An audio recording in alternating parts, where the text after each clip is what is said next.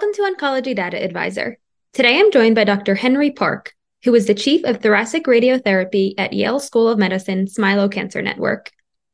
Last year, Dr. Park served as faculty for i3 Health's CME and CPD CPE approved activity on optimizing treatment selection, sequencing, and tolerability in small cell lung cancer.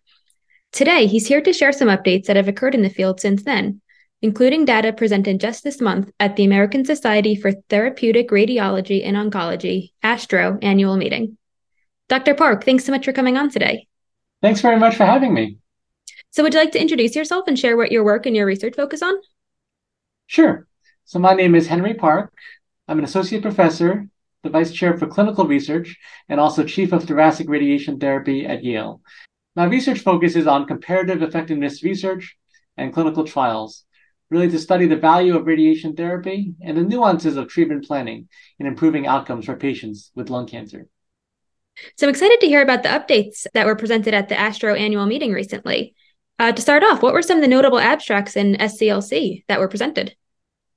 Yes, this year was a very exciting year for advancing small cell lung cancer treatment at ASTRO. There were two plenary talks, a clinical trial session, and also two oral presentations tackling the issue of, of using radiation dose escalation for limited stage disease, also hippocampal avoidance techniques for prophylactic cranial irradiation when patients don't have brain metastases yet, stereotactic radiosurgery for those who do have brain metastases, and also consolidative thoracic radiation for extensive stage disease. So for limited stage small cell lung cancer, a phase three trial from China was presented by Dr. Yu and studied the value of escalating dose of twice daily radiation to the involved primary tumor and lymph nodes. Either way, patients received three weeks of twice daily radiation. Overall survival and progression free survival were both improved in patients receiving the higher dose treatment without an increase in side effects. The primary critiques were that the overall survival differences were much more impressive than progression free survival, mirroring the earlier study from Norway from Gronberg et al., and that patients had to be 70 years or younger, and that 40% of patients were non smokers. And this was not representative of the small cell lung cancer patient in the US. That being said, 54 gray in, th- in uh, uh, using 30, 54 gray in 30 fractions twice daily uh, did seem to have a benefit over 45 gray in 30 fractions twice a day. So for prophylactic cranial irradiation for small cell lung cancer, an NRG phase 3 trial called NRG CC003 was presented by Dr. Gondi, and this compared hippocampal avoidance techniques versus standard techniques of PCI there was no statistically significant difference in the primary neurocognitive endpoint called the Hopkins Verbal Learning Test. But there did appear to be a benefit in a secondary endpoint of neurocognitive function overall. Memantine paradoxically trended towards increased neurocognitive failure, which is, which is an interesting finding that was somewhat surprising.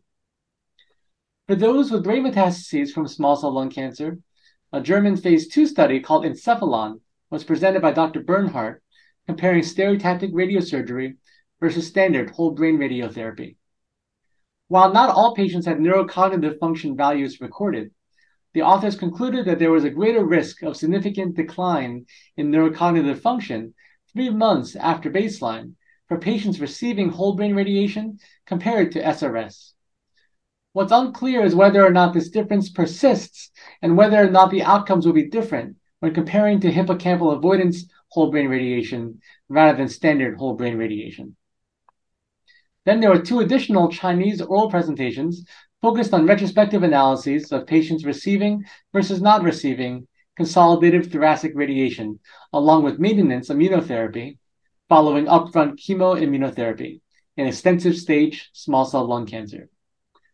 The first one was presented by Dr. Lee, and they observed higher survival for those undergoing consolidative thoracic radiation. While the second one, presented by Dr. B, noted that dose escalating radiation therapy from 30 gray in 10 fractions up to 45 gray in 15 fractions did not appear to have a beneficial effect. Great. Well, thank you so much for sharing all these results. It's uh, that was a really comprehensive overview and exciting to hear about all the new updates. So, how do you think that these new results will begin to affect SCLC practice? So in my practice, I think limited stage patients will continue to have the option of twice daily radiation over three weeks in 30 fractions uh, versus once daily radiation over six to seven weeks in 30 to 35 fractions.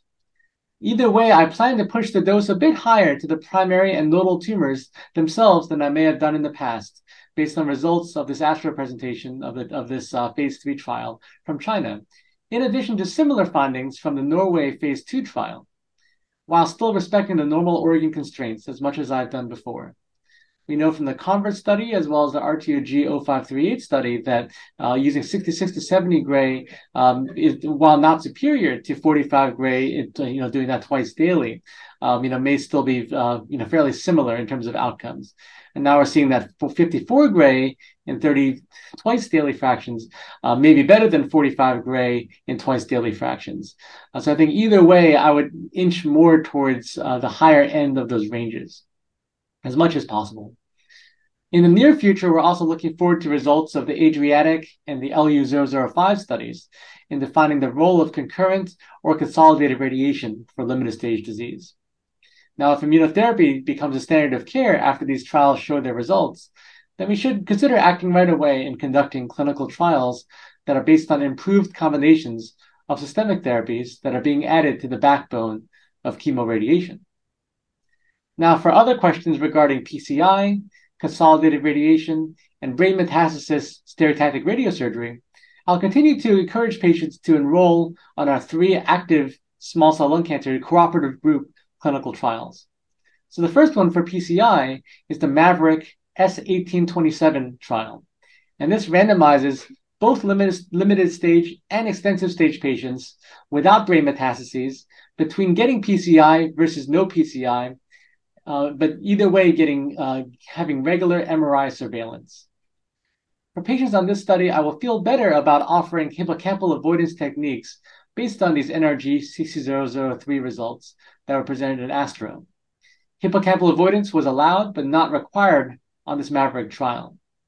And I think in the era of routine MRI surveillance, immunotherapy, and hippocampal avoidance techniques, it's really critical to have updated prospective data on this question regarding the impact of PCI on both survival and neurocognitive outcomes.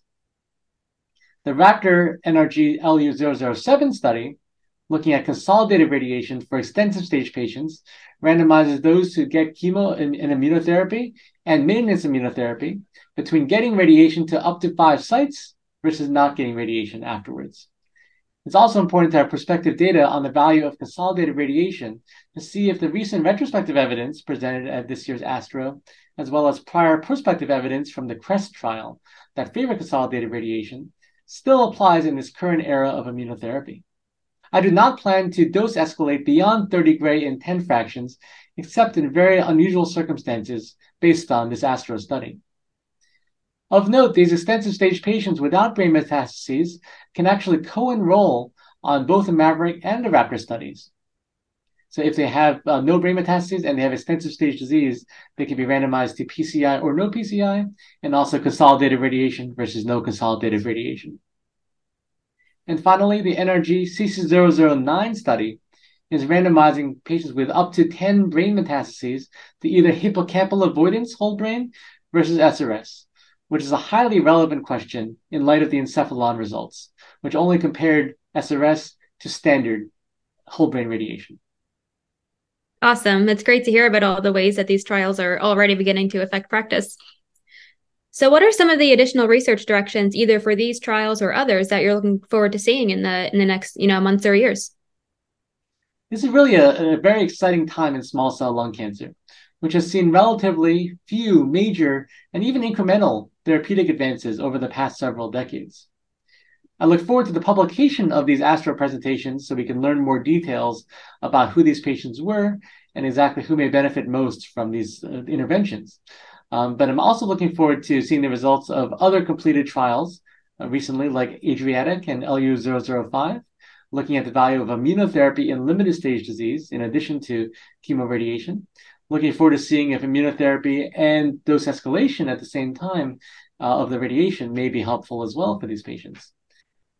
And also ongoing trials like Maverick, Raptor, and CC009 that are tackling optimal multidisciplinary treatments in both limited stage and extensive stage small cell lung cancer.